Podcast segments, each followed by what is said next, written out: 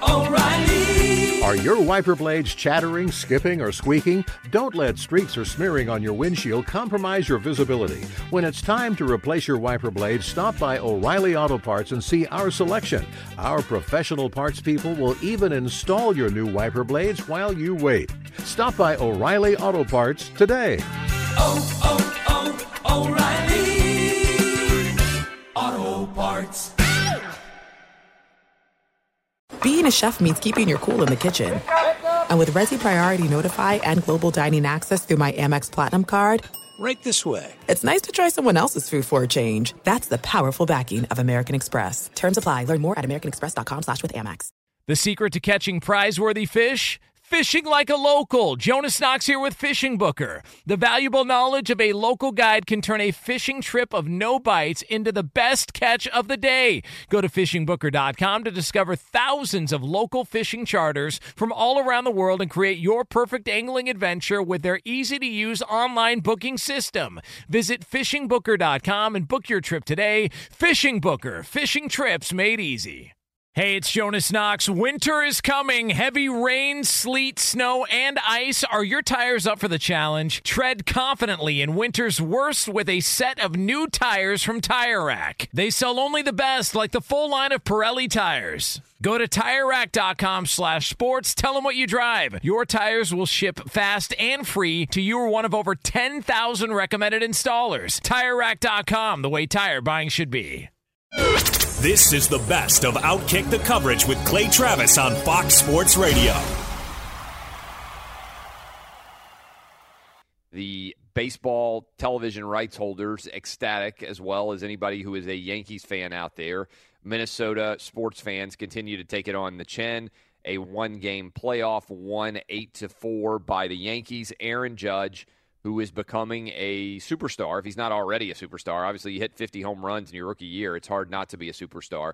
But he went 3-for-4 with a home run, a couple of RBIs in that game, and now we have all of the American League playoffs set. So if you are a baseball fan, October's the best month in general for sports fans because there's just so many different options. Starting on Thursday, couldn't get much better in the AL than a Yankees and Red Sox American League series for a chance to go to the World Series.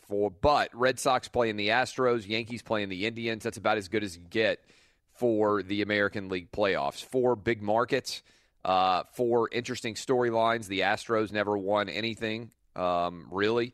The Indians have not won a title since, I believe it's the 1940s now, which is the longest streak in really consistent Major League Baseball history since the Cubs finally won, and the Yankees and the Red Sox. So we'll see what exactly ends up happening there. Tonight we have the other wild card game going on, which should be interesting. The Rockies and the Diamondbacks will be playing at 8 o'clock Eastern on TBS. So last night's game got a pretty substantial audience, 4-hour contest.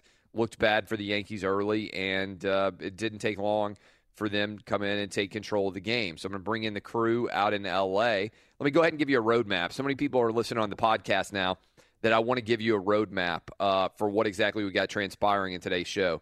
We're going to talk to Alex Marvez. Usually we talk to Alex Marvez in the open of the in second segment of hour 2. But we had an awesome interview with Jim Ross. That's at JR's Barbecue. Good old JR from the WWE. If you are a fan of wrestling, Oklahoma, or Oklahoma football, the Sooners, or just a fan in general of an interesting conversation, he was great. I mean, really outstanding yesterday. I encourage you to go listen to that and listen to the podcast. As a result, Alex Marvez is going to join us in this next segment to talk all things NFL. So we'll cover pretty much every team you can think of that matters right now in the NFL. We'll break that down in the next segment. In hour 2, more in the NFL with our guy Jeff Schwartz. His brother Mitch is on the Kansas City Chiefs. Jeff played 8 years in the NFL on the offensive line. We'll talk to him about NFL Week 4, any surprises that he believes have emerged as the situation in the NFL has moved into the quarter mark of the season.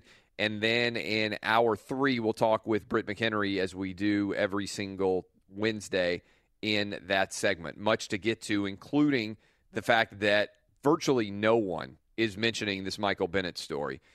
still. And I do think it's an important story because the Las Vegas Police Department has proven that Seattle Seahawk Michael Bennett is a liar in his allegations of racism. The fact that it's getting no attention in the media, I think, is a glaring sign of bias. I want to give credit to Ryan Russillo and Will Kane, who actually mentioned it on ESPN, becoming the first people other than me in nationwide sports media to actually discuss the fact that this guy has been called a and proven a liar based on his allegations of racism, which received an abundant amount of attention in the earlier part of this month. If you want to watch these videos that prove that he was not, in fact, a victim of racism, I would encourage you to go to OutKick.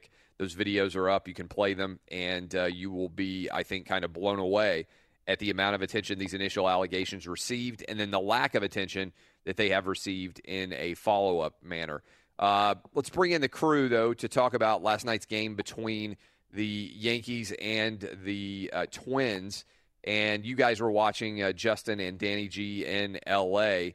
What kind of stood out to you guys? Obviously, you're all in because the Dodgers have advanced to the playoffs. Dodgers have not won the World Series since 1988.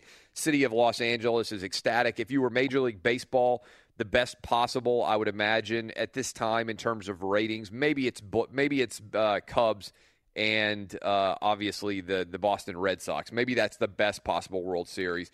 Although now that both have won World Series titles, maybe it's not as much of a draw as possible. Second best, clearly, would be the Dodgers going up against either the Yankees or the Red Sox. That would be kind of the sexiest matchup, the two coasts playing against each other. How optimistic are you guys now that postseason's finally here as Dodger guys in L.A.? Well, unfortunately, Justin is an Angels fan, so he'll sit out. How did that happen? Dodger talk. I don't know. Justin, how did you become an Angels fan back in the day?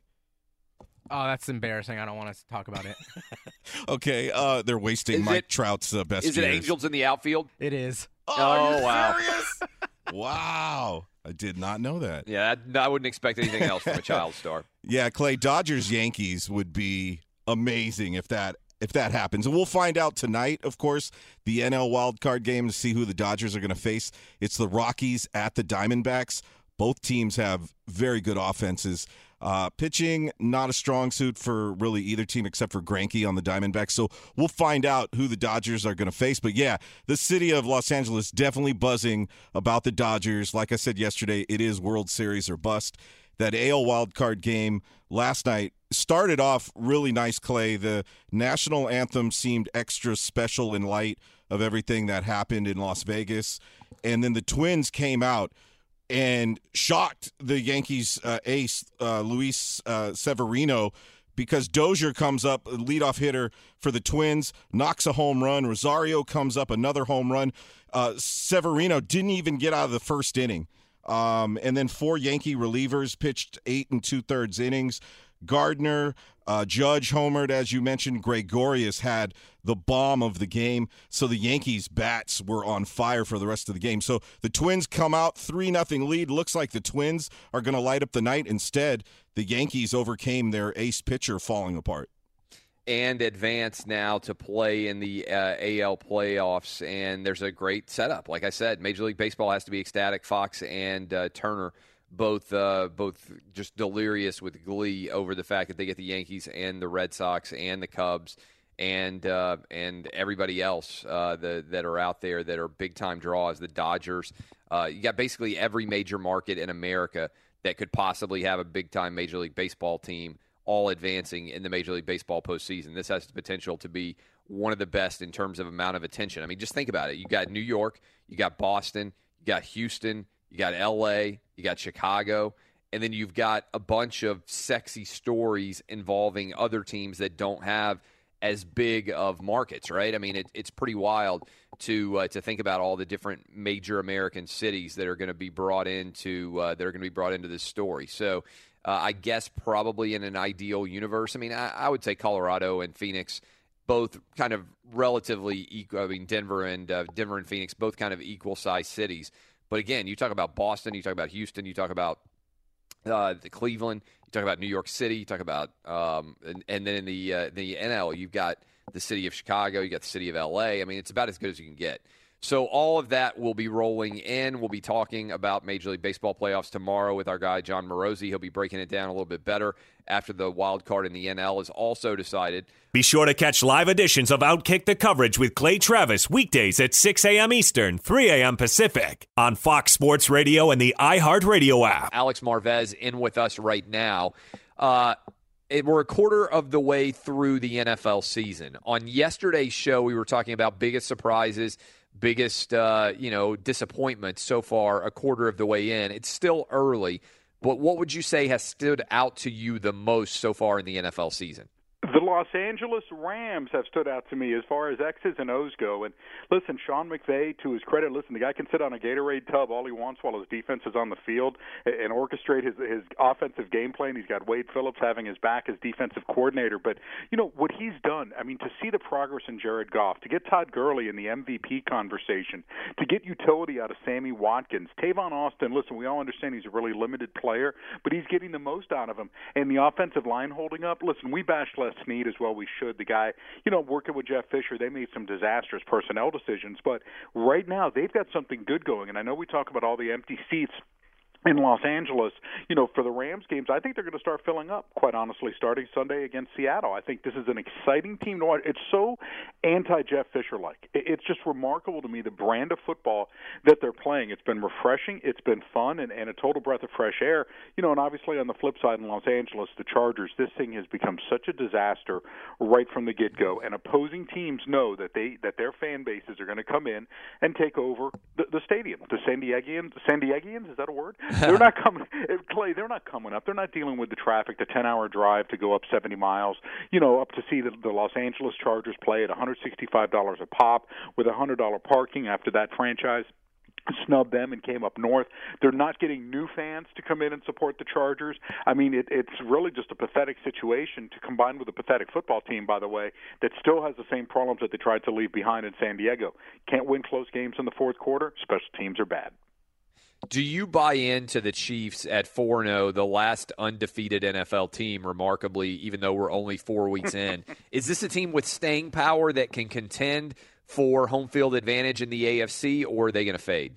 They have a little bit of a tough schedule coming up. You know, they've got Houston, they've got Pittsburgh, they've got Oakland, Denver, and Dallas. Those are their next five opponents. Now, listen, do they get a break with Derek Carr? Is he going to be back? Literally, figuratively, because of that back injury that he suffered, against the Denver Broncos. Is Zeke Elliott going to be on the field for the Dallas Cowboys? I mean, that's a fair question to ask as his suspension remains up in the air, but that's an awfully tough stretch. I expect them to come back down to earth a little bit, but look, they've opened up this offense. They put in a lot of interesting wrinkles. They take advantage of Alex Smith's mobility. It's almost like death by paper cut, right? Like they don't necessarily beat you with a big play, although they've shown the capability to hit him this year, but it's more like they dink and dunk you down the field, but there is now that threat of a deep pass, and that is significant for this Chiefs offense, having that, because defenses have to respect it. Look, I give him credit, and Justin Houston is a huge difference maker for this team. When this guy's on, Clay, he's probably the best outside linebacker in the league, and I'm saying that, including the company of Von Miller and Khalil Mack. Okay, let's kind of. There's so many stories I feel like to get to in the NFL. Let's go right into the Patriots. I said a couple of weeks ago, and we're talking to Alex Marvez. I said a couple of weeks ago, Tom Brady is still Tom Brady, but the Patriots are not the Patriots. Primarily on the defensive side of the ball, they have played 3 home games. It took a remarkable late drive from Tom Brady to avoid the Patriots being 0-3 in those home games. The Bills are up top in the AFC East, 2-2 Patriots. Are the Patriots in trouble, or is this a team that everything's going to even out and they'll still win the AFC East, and we'll be talking about them as a Super Bowl contender come November and December? Well, see, that's the thing about the Patriots, right? You just expect it to happen, you know, and you don't know how it's going to happen. You just expect that Bill Belichick and his staff are going to find answers, or they're going to make some personnel move, or, you know, maybe in this case they'll bring Rob Ninkovich out of retirement to help rush the passer, you know? I mean, but this team right now in the secondary is such a mess. They're so confused, and one of the problems that they have is coming in now in a short week, having to play Tampa Bay tomorrow night. Clay, that's a toughie, you know, because you don't have time to really fix so much of what's going on. And what's been killing New England, these bunch formations. And Ron Rivera alluded to it, the Panthers head coach, after the game. Guys aren't sure exactly where their assignments are. Stephon Gilmore's doing his own thing. Eric Rowe's doing his own thing. I mean, it just looks so confusing to that secondary right now, and teams are taking advantage of it. Also, mobile quarterbacks. The Patriots can't get these guys down. So it looks like, at least for the time being, this is going to have to be a shootout type of team. You know, the New England Patriots are going to be winning games like by the scores you saw. For example, you allude to that Houston Texans game. Going to be like that until this defense can catch up. Ultimately, are they a playoff team? Sure. I don't buy the Buffalo Bills going the distance. They do not pass the football very well, and I think that ultimately will catch up to the Buffalo Bills, but they are playing some pretty sound defense. I think the depth on that side of the football, though, may ultimately come back to haunt them. But yeah, how about this? Patriots have not been 2-3 since Tom Brady became a starter in 2001. Could very well be looking at that tomorrow night after playing Tampa Bay. That's an amazing statistic. That is really incredible. Okay, and I want to talk a little bit about that game that's coming up tomorrow night, as you mentioned it.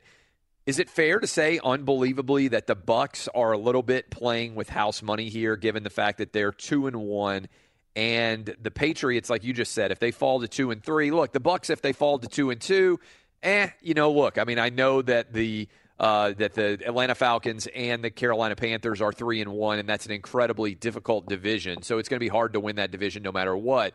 But at 2-2, it's not like you're out of the running. At 3-1, you feel ecstatic. Whereas for the Patriots at 2-3, I mean, you would have to be like, like it's a record scratch moment, I think, for them. Well, see, with Tampa Bay, though, I mean, they got something good going at home. First, they started 2-0, and they haven't done that in about a decade at home. They are the NFL's worst home team since 2009. Not sure if you're aware of that. And, of course, that goes with losing, but even the Cleveland Browns have a better home record during that time since 2009 than Tampa Bay. So I think establishing a home field advantage, getting your own fans back in, and listen, there's going to be a whole bunch of folks in Boston, you know, and all that will be up there on Thursday night. Don't get me wrong, but the point, though, is that I think for Tampa Bay it is like a statement game. You know, have they arrived? I think sometimes teams that are in the middle of the pack, you know, when I talked about it with the Tennessee Titans in Seattle, that was a statement game to me. Of course, then they go out and make another type of statement against the Houston Texans. But when you beat a great team, it just builds on that confidence, and that's where I think this stands for Tampa Bay, because let's be honest here, none of this really matters as far as tie-breaking scenarios, playoff implications, except for a win or a loss. You know, you're not talking about this figuring into any sort of tiebreakers as far as determining playoff positioning or whether you get in. But I think it is significant for Tampa Bay. One thing that's important about this, and maybe you take the over in this game, the Bucs 31st in the NFL in pass defense, only behind the Patriots, and they've only gotten one sack through 3 games. No bueno. That's not good at all. Okay, let's talk about being pretty good, I think, at least.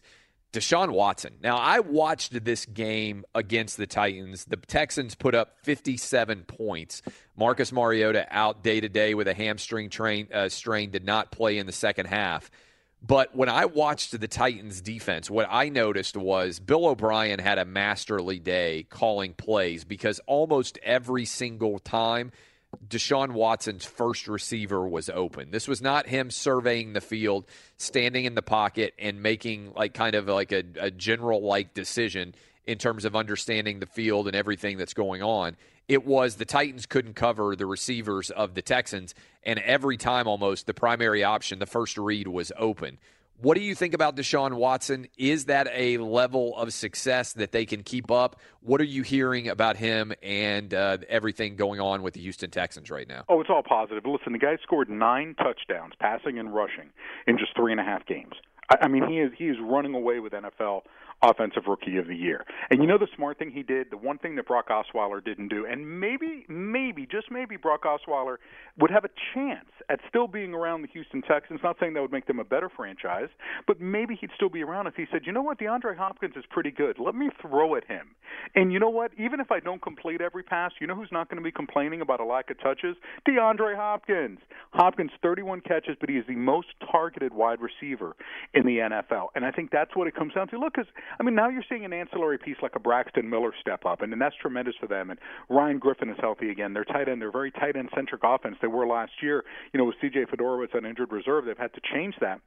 And Will Fuller's back now, too, gives him a stretch-the-field kind of guy. Exactly. You got it. So all these little pieces are coming together. Deontay Foreman's been a very nice acquisition, the rookie out of Texas, complementing Lamar Miller in the running game. But Watson's mobility is a thing, too. I just think that they've given him enough, you know, that he's not overwhelmed by the offense. He's comfortable operating. He did have more of a pro-style system at Clemson than other college programs. So, I give the kid a ton of credit. Of course, with Bill O'Brien, you never know, right? I mean, and you know, but he might have finally gotten it right at the quarterback position after getting it wrong so often during his coaching tenure in Houston. What's going on with the Cowboys? Is that more about the Rams being good or the Cowboys being bad? Cowboys are back to where they were, which is a 500 caliber team that gets up for some games and down for others, is sort of how I look at it a little bit with their mental outlook. And think about it like this, too, with the Cowboys. If you're a 500 team with Zeke Elliott, what are you without Zeke Elliott? Right? And, I mean, that sort of Damocles hanging over their head, because 6-game suspension could be coming down, Clay, could be coming down as soon as later this week. We don't know about what's happening. You know, the presentation was made Monday, and now we're waiting to hear what the court decision is on Zeke Elliott. It's expected to potentially come at the end of the week. If they don't have Zeke Elliott for 6 weeks, this team's in a lot of trouble. They've got to get healthier in the secondary. That is an area that's hurting them. But either we really underestimated the Rams or the Dallas Cowboys.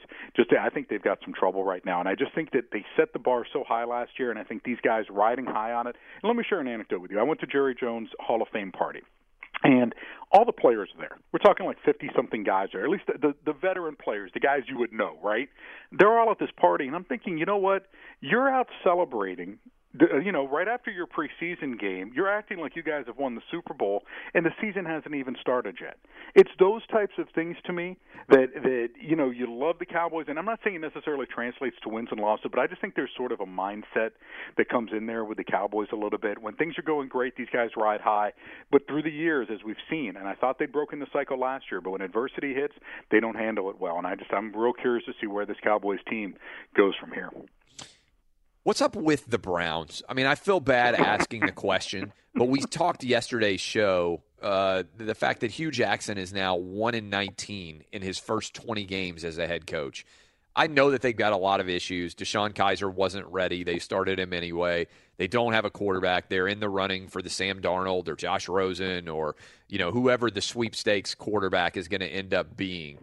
But at what point does Hugh Jackson become the guy that people start to blame at least a little bit? I mean, 1-19. Well, the guy is unbelievable. But he's got friends in the media, so it's easy to not attack Hugh. It's easier to attack Sashi Brown and the, quote, brain trust of the Cleveland Browns. And listen, in a lot of ways, they've done Hugh Jackson no favors. Look at some of the people that have left Cleveland, right? And you know, for example, Mitchell Schwartz, the best, you know, I'd say maybe the best right tackle in football. You could argue Jack Conklin, but you let this guy walk out the door. You have $10 billion in salary cap space, right? You're willing to give Brock Osweiler $16 million roughly to not play for you, yet you let this guy leave. You let Deshaun Gibson, 25-year-old safety, walk out your door. You let Terrell Pryor leave, and I'm not saying Terrell would have necessarily been, you know, phenomenal for them, but at least he was growing under Hugh Jackson. And you signed Kenny Britt in his frying pan hands, and boom, again, last week leads to an interception. I mean, I think he has more drops than catches for the season. He's been abysmal. So you look at the people making these decisions, and then you say, okay, you think they're going to draft a quarterback. Well, you had a chance at Deshaun Watson, didn't take him. You had a chance at Carson Wentz. You didn't take him. Who's to say that these are absolutely the right people running the organization? I see nothing, zero, that gives me any confidence in Hugh Jackson or the administration there that says that this team can win. It's the same old in Cleveland. Who's going to win the NFC North? I would argue the NFC North and the NFC South have the two best collections of quarterbacks right now in terms of guys that are playing pretty well, right? I mean, in the NFC South, you've got four guys who could all make runs towards the Super Bowl at some point in time, right? Jameis Winston, Drew Brees already won one, Matt Ryan almost won one, Cam Newton's an MVP, and he's been in a Super Bowl, right? That is a really solid collection of quarterbacks. In the NFC North, let's just toss the Bears out, right? But you got Matthew Stafford, who's at the peak of his abilities. You got Aaron Rodgers, who's maybe the best quarterback overall. Who knows exactly what's going to happen with the health situation with Sam Bradford? But I think when he's healthy, and that's been the story of Sam Bradford's career, there's pretty good quarterbacks there too. So who wins the NFC North in your mind? I go with Green Bay because I think they can adjust really well, and I just wonder about Detroit and when adversity hits them as far as injuries go, and it affects every team basically, how will they be able to adjust? Look, the defense is playing a lot better. They're a lot more cohesive as a group. I think that collectively they're better than the individual parts in Detroit, and Matt Stafford's balling. I mean, and I give him a lot of credit. He, you know, it's funny. He's better without Calvin Johnson. It's really amazing, isn't it?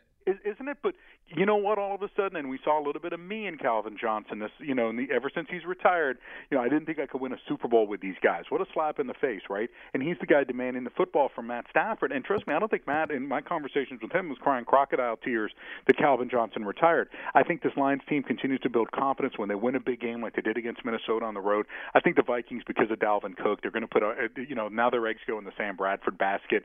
Good luck with all that. They're a 500 team. Unfortunately, they're just mired in that spot. But Green Bay, when you look at what they've done the past two games, pulling out that victory against Cincinnati, coming back to win, beating the Chicago Bears, they're on their fourth string running back, right? I mean, they have to switch a guard to tackle. They've got no offensive lineman. Jordy Nelson's not 100%. I mean, these guys are just stretched, threadbare. And boom, they're out there winning games still. And I think that's the thing. I think they've been there and done it. I think they're tried and true. By the way, I'm surprised Jay Cutler in the AFC East not making your quarterback rounds right now. You know what? Jay Cutler's going to go for over 300 yards against the Titans secondary. I mean, that's the game. We don't know if Marcus Mariota is going to start in that game, obviously, against the Dolphins.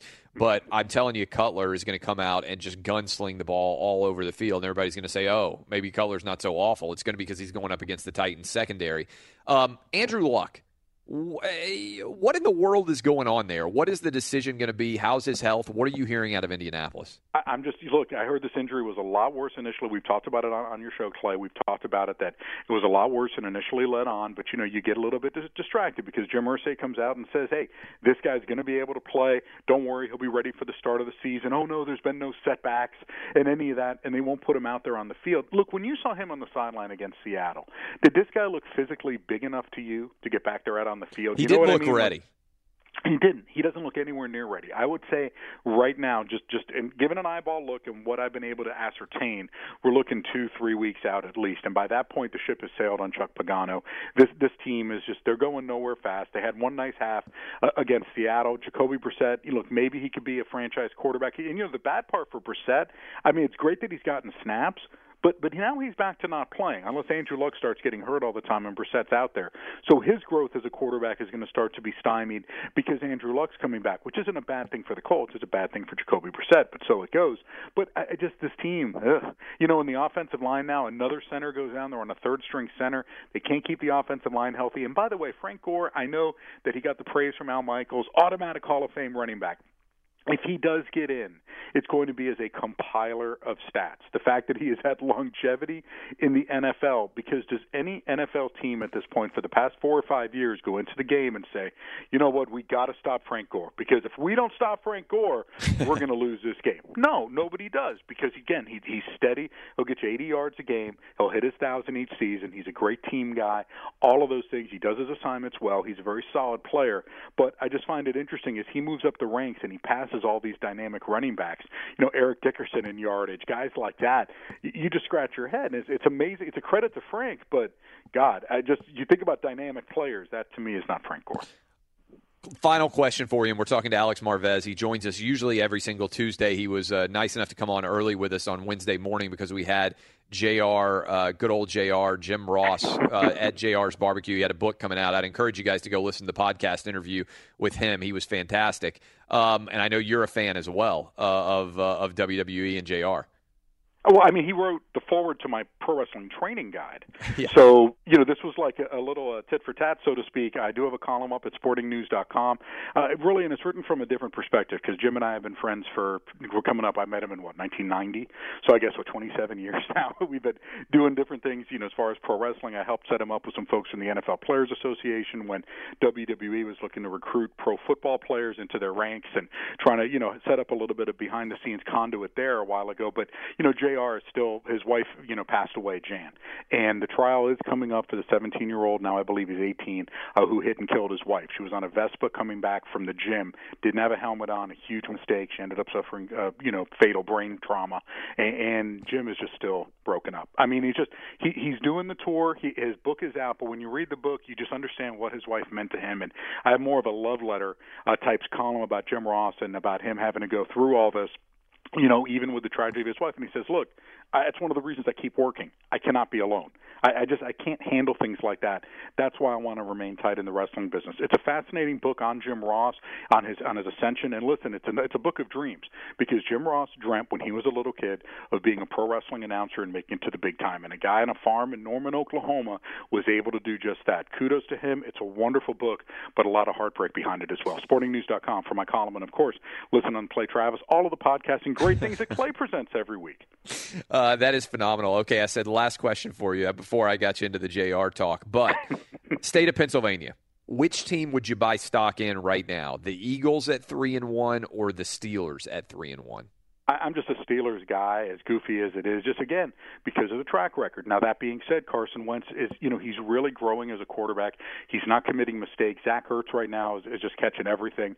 Alshon Jeffrey's developed a real nice rapport with. You know, and defensively, look, they're not the same without Fletcher Cox, but who would be? I mean, this guy's an absolute beast. He missed last week's game. But, you know, I like him. I think the secondary, though, is really susceptible to big things. And, look, Clay, what I can't – it's going to be interesting. At the end of the year, if the Steelers end up getting a number 2 playoff seed or have to go to a wild card and you're going through tiebreakers, you're going to look back on that Chicago game and say, what were you guys thinking? And they'll say, oh, yeah, it was Trump. You know, because yeah. You know, it really, because there's no way they should be losing to the Chicago Bears week 3 at Soldier Field. And every team goes, you know, most teams go through that hiccup where you look back, you circle a game, and you say, why did we lose to this crappy opponent that's not going to be in the playoffs? The Steelers have to deal with that now. It just gives them a little bit less room for error. But look, with Baltimore falling by the wayside, Cleveland being abysmal, and we know Cincinnati, I think they're better, and I think they are going to get back on their feet a little bit, but they probably dug themselves too big a hole at 0-3. This is not only Pittsburgh's division to win, this is also an opportunity for the Steelers to potentially get home field advantage, especially with New England being down. Incredible hit there. I think we literally hit almost all 32 NFL teams in one segment. My appreciation. We'll talk to you next week, my man. Hey, champions of life. That's what we are. Your coach still working there? I just was wondering. I got to fire him. He's still working there because the administration has no balls. He should be gone. I thought with Peyton watching that he'd be gone, by the way, the next day. But worst beating for University of Tennessee, with the worst home beating since 1905. And you were at that game. No, I didn't go. I was planning on going. No, the 1905. Oh, yeah, the 1905 game. No, I was planning on going to that Georgia game. Then I called an audible on the day of and said, you know what, I don't have a lot of confidence here. I'm just going to watch it from my couch. That was the right call. Alex, yeah. Be sure to catch live editions of Outkick the Coverage with Clay Travis weekdays at 6 a.m. Eastern, 3 a.m. Pacific. When I agreed to take over this show about a year ago, I said, yes, I'll do it. But the only conditions I have are I'm going to talk the exact same to people on the radio now as I do on my daily Facebook and Periscope show, minus the fact that I can't curse on this show, right? There's FCC restrictions. And I'm going to call it exactly like I see it, and I'm going to be as honest as possible every single day. And so when initially this Michael Bennett story came out, Seattle Seahawks defensive lineman, when he called everybody in the Las Vegas Police Department racists, I said, man, I don't know that I buy this story. I don't know, when you look at the facts, I don't know that I buy the idea that responding to a report of a live shooter in a Las Vegas casino, that the first thought of minority police officers is, let's go find a black guy and harass him because of his race. That didn't make sense to me. It seemed like a lie or an exaggeration. The media ran with it.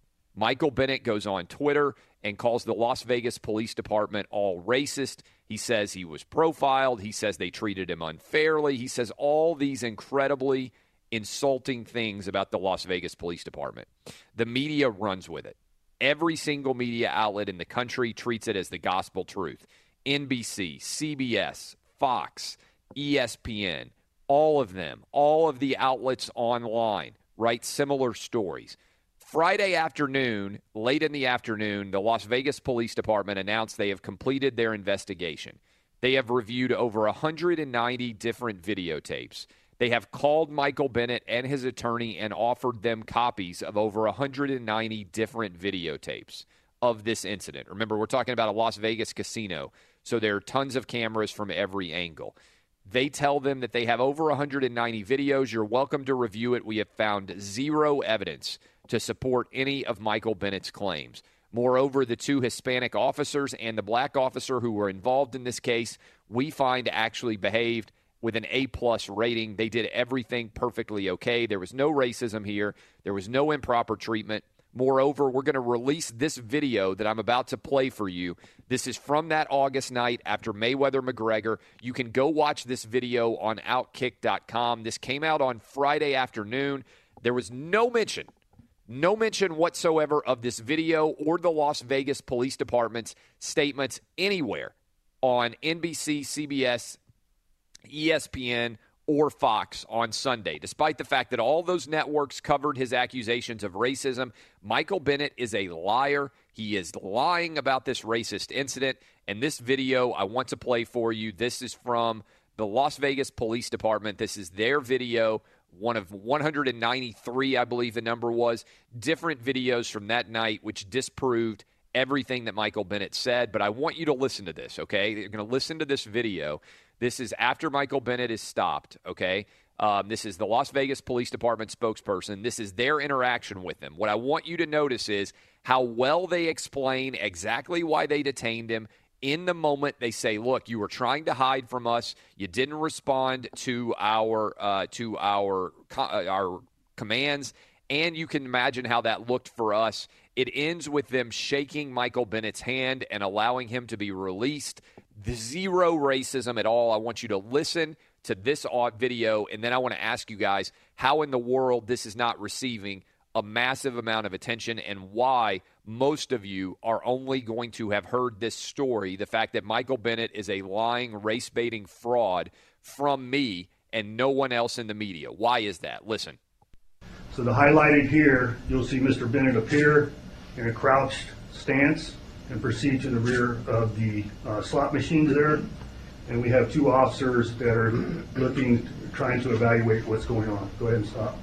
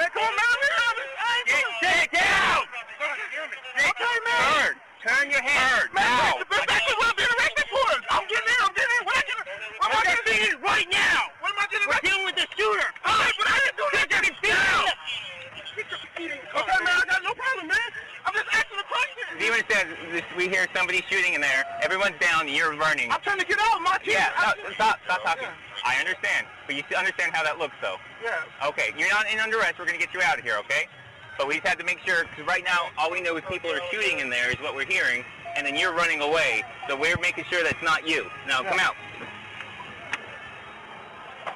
And if it's not you, we don't have time to be out here talking to you. Your name, do you have an ID on you? No, man. My name is Michael Bennett. Okay. Seattle Seahawks. Look it up. Michael Bennett? Yeah. I imagine you're the... But if I can get a picture of him, if you so far, then... Michael Bennett? I've heard of him. Do you recognize him? Okay. I mean, believe you've got all your... Yeah. Okay. And I'll send the shrink back downstairs. It's unfortunate, but we have to do what you do. Okay. And we don't know if people are shooting at us, so when you're yelling at us, we just need to get you there fast. So, sorry that happened, but might want to head the other way. We gotta go that way. This is all blocked off. All right, so it's a little bit difficult to hear all that, but that's all the interaction between Michael Bennett and the Las Vegas Police Department. Michael Bennett doesn't have ID on him. He says he plays for the Seahawks. They look up, if you watch this video, if you want to watch the video for yourself, you can go to OutKick.com and scroll down to the Michael Bennett article that I've got up. They clearly explain exactly why he was detained because, as you can see on the video, he's behaving in a suspicious fashion.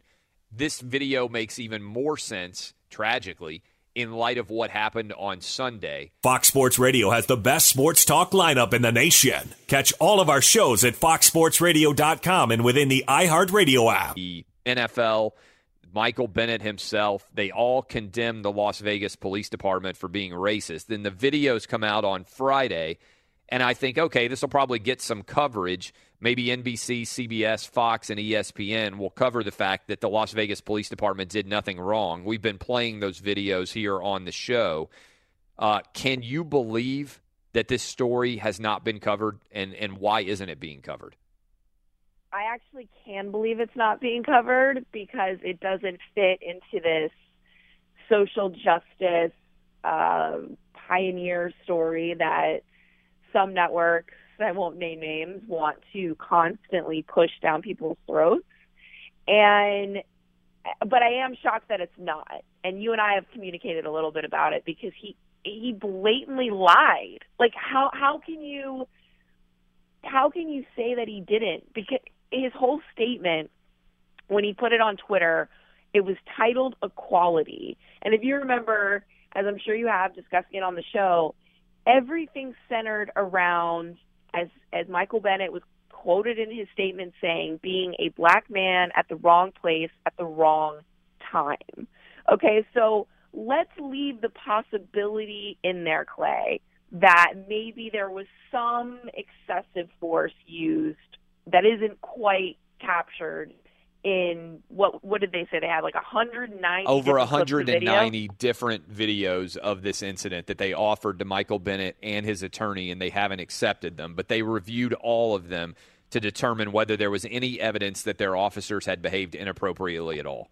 Yeah. So, but let's just leave a little sliver of that because, you know, someone like Bomani Jones will just, no matter what logic you put out there, will say, well, it was edited, and leave room for that possibility. I would say to that, okay, if there was so much excessive force used, why was he shaking the hands of the police officers afterwards?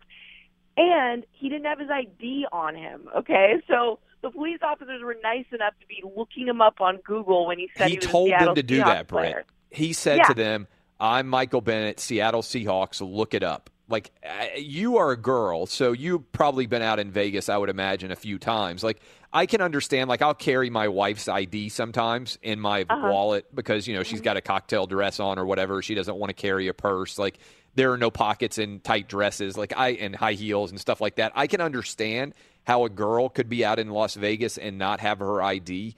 I have no earthly idea how a man wearing jeans does not have an ID with him when he's out in Las Vegas, right? I can't even conceive of how it's possible. Exactly. And also, if that was you, Clay, or me and Flack, we get sometimes from different people and media outlets, if one of us or anyone else had, like, started bragging to a cop about who we were and, like, look us up online, like, I think there would be way more. Oh, people would be everywhere. Deadspin would, like, fall all over themselves to put up a video of if it were me had been detained in Las Vegas and I did nothing wrong, and they were like, hey, do you have an ID? And I was like, no, but I'm Clay Travis. Clay Travis, I do radio. I run a website called OutKick the Coverage. Look it up. Like, that would be everywhere, right? Like, people would put that everywhere. And same thing for you, too. You're like, I'm Britt McHenry. I'm on TV. Look it up. Like, it would be everywhere. Michael Bennett does it, and everybody's like, oh, yeah, sure, he doesn't have his. And, again, I'm willing to give a pass to a girl because I've been out in Vegas. I guarantee you that I've been out in Vegas. I know I have with my wife where she goes out to a nice place, and she's like, I don't want to carry my purse with me. I don't want to have to carry. Like, here's my ID, and here's my lip balm. Put this in your pocket and carry it. Every guy has done that for a girl at some point. So if my wife got detained and she didn't have her ID in Vegas and she was in a cocktail dress or something, I'd be like, okay, I understand how that happens. I don't understand how Michael Bennett's out in Las Vegas without an ID wearing jeans and a button-down shirt. Exactly. And, yeah, to that point of Deadspin, like, they've written two in-depth articles attempting to smear me, Clay, simply by going on Fox News. Like, so, yes, to that point, they would crush both of us if we had said similar things. And lots of other places, by the way, online, just because they would be like, oh, I want an opportunity to tee off on these two people, right? Like it's a totally absurd situation. But there's no doubt that it would happen. And so it's like, yeah, so how do you not have an ID on you after going to the fight, being at a casino? You know, immediately in my head, I'm thinking, since he was hiding behind a slot machine and running away from the cops, like, what were you throwing out of your pockets? Okay, that's kind of questionable. And then he says there's a direct exchange where the officer tells him why they stopped him. Yes. Yeah, you're running away from us. You know what that looks like, right? And he says yes. Like, he says yeah. So he acknowledges that it looks sketchy. He was running away, shakes the hands of the officers before he leaves, and then 10 days later goes and tries every effort possible to get attention to this and to falsely accuse these police officers of racially profiling him, which did not happen. And, oh, by the way, with Sheriff Joe Lombardo and the rest of the Las Vegas police officers, thank you for being there, because as we just saw a couple days ago with 59 people murdered and how many did they say injured, Clay? Over 500. Yeah.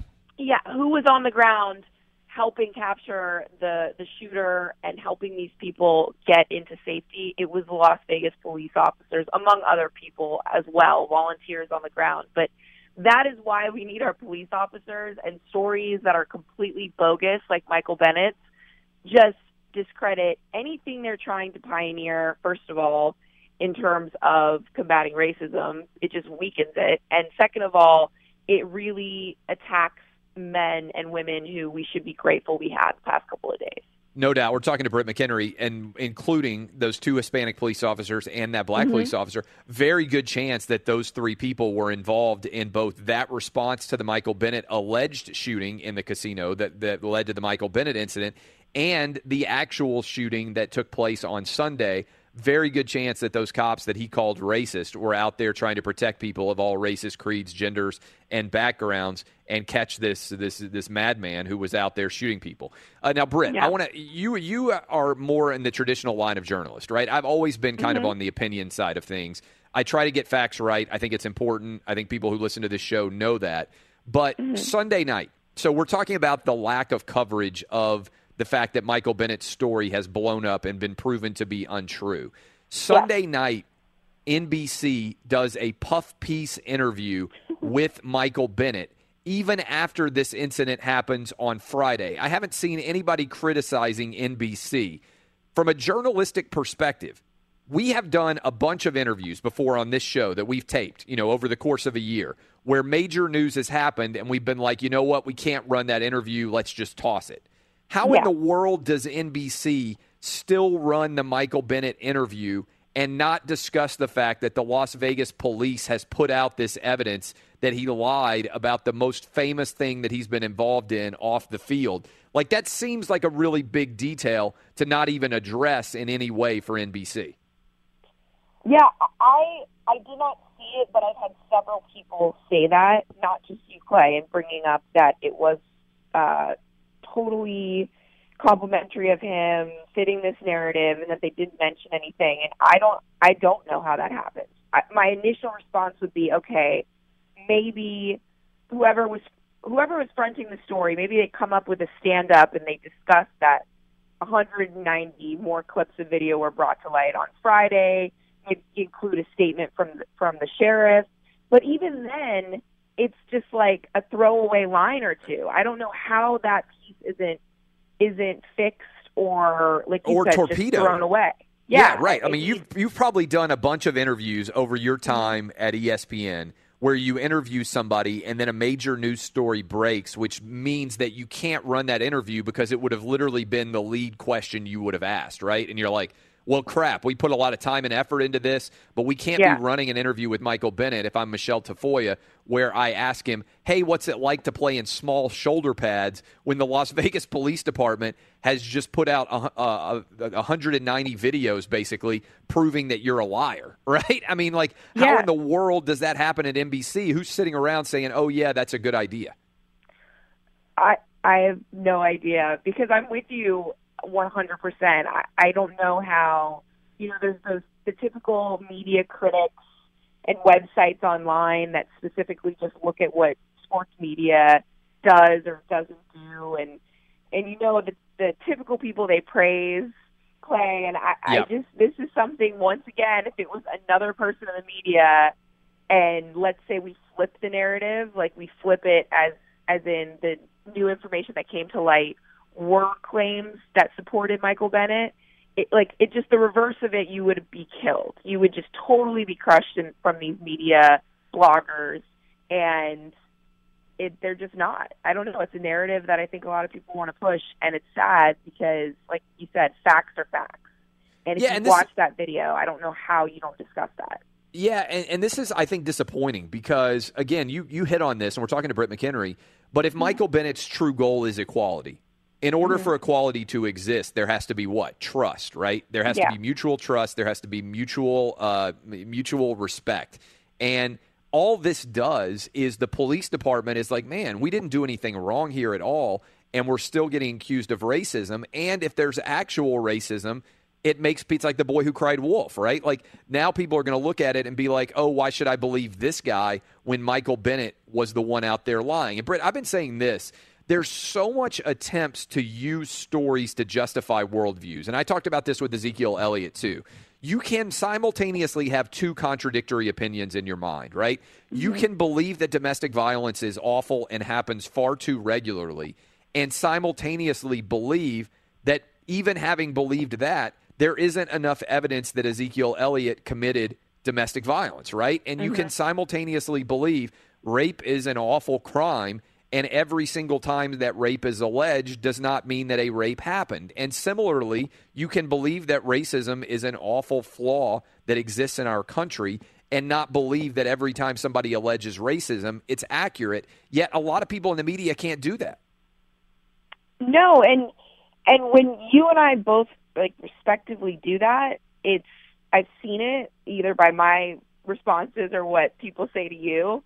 You get tagged like, oh, you're insensitive or you're a racist, and I don't understand it because I actually do believe strongly that unfortunately exists, and I do think those things should be fixed. But when you falsely accuse someone of that, you're really damaging someone's career and life potentially, and it's taking away from the focus and what should be done to eradicate things like that. So, yeah, you know what, Britt? And it's also, like, my point on this would be it's just as racist to believe that somebody is telling the truth because they're black as it was to believe that somebody's not telling the truth because they're black, right? Like, and it's just as sexist to not believe a woman as to believe a woman, right? Like, you can't use somebody's background to justify whether they're telling the truth in a particular story.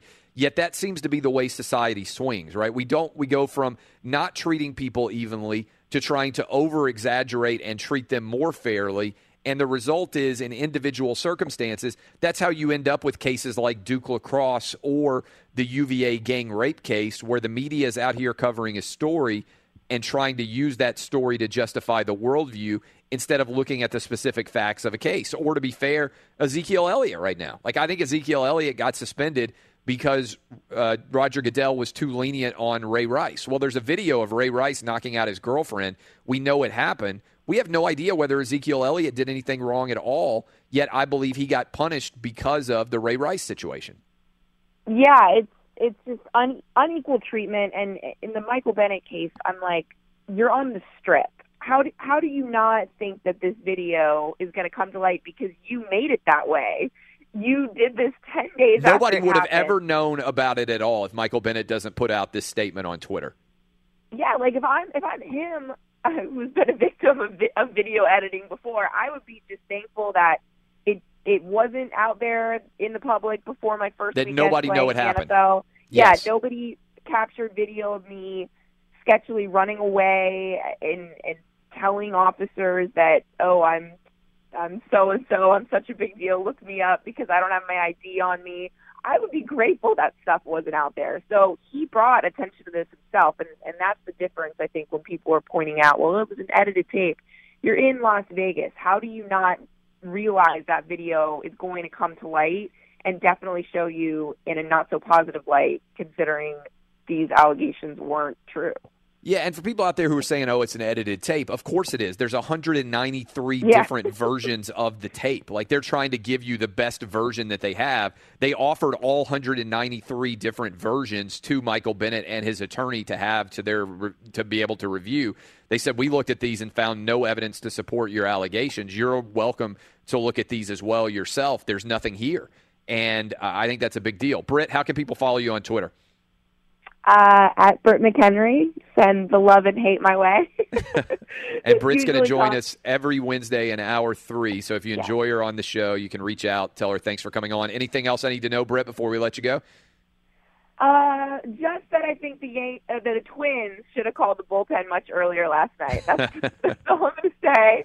And by the way, before I let you go, you covered baseball. Carolina a lot. How surprised were you to see them go into Foxborough and win?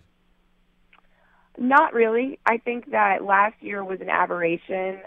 They made some changes to that defense, which they really needed to, because their secondary was just awful last year. You know, they did nothing. They let Josh Norman go, did nothing to fix it. So I wasn't surprised. I'm always deep down a Carolina fan, I think, after covering them. Outstanding stuff, as always, Britt. We'll talk to you next week. Try to stay out of trouble between now and then. And remember your ID wherever you go, Britt. You don't want to have to tell people to look you up on the Internet. Okay, sounds good. That's Britt McHenry. Follow her on Twitter, at Britt McHenry. Here are some car laws you might not know about. In Alabama, it's illegal to drive blindfolded. In Oklahoma, it's illegal to read comic books while driving. And in Russia, it's illegal to drive a dirty car. And here's something else you might not know about cars that's really helpful and won't get you in trouble with the law. TrueCar also helps people get used cars. That's right. TrueCar isn't just for buying new cars. With their certified dealer network and nationwide inventory of nearly 1 million used cars, you'll enjoy real pricing on actual inventory and a simpler buying experience, whether you buy new or used. Here's something else you might not know. TrueCar users can see what others paid, so they know if they're getting a good deal before buying. They're also more likely to enjoy a faster buying experience. By connecting with TrueCar certified dealers, when you're ready to buy a new or used car, check out TrueCar and enjoy a more confident car buying experience. Some features not available in all states. O'Reilly. Are your wiper blades chattering, skipping, or squeaking? Don't let streaks or smearing on your windshield compromise your visibility. When it's time to replace your wiper blades, stop by O'Reilly Auto Parts and see our selection. Our professional parts people will even install your new wiper blades while you wait. Stop by O'Reilly Auto Parts today. O'Reilly Auto Parts.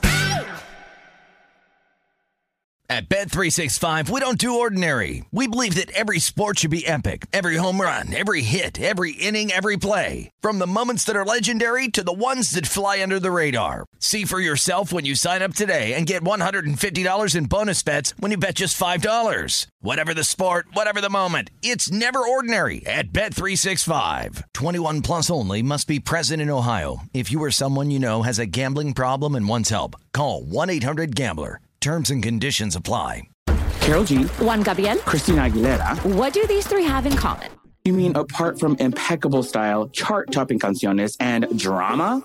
Facts, yes, all of the above are correct. But most importantly, they're some of the biggest Latin icons in the world. And they're just a few of the game-changing Latin stars we're covering in Becoming an Icon Season 2. Listen to Becoming an Icon on the iHeartRadio app, Apple Podcasts, or wherever you get your podcasts. If you love sports and true crime, then there's a new podcast from executive producer Dan Patrick and hosted by me, Jay Harris, that you won't want to miss. Playing Dirty: Sports Scandals. Each week, I'm squeezing the juiciest details from some of the biggest sports scandals ever. I'm talking Marcus Dixon, Olympic gymnastics, Cain Velasquez, salacious Super Bowl-level scandals. Join me on the dark side of sports by listening to Playing Dirty Sports Scandals on the iHeartRadio app, Apple Podcasts, or wherever you get your podcasts.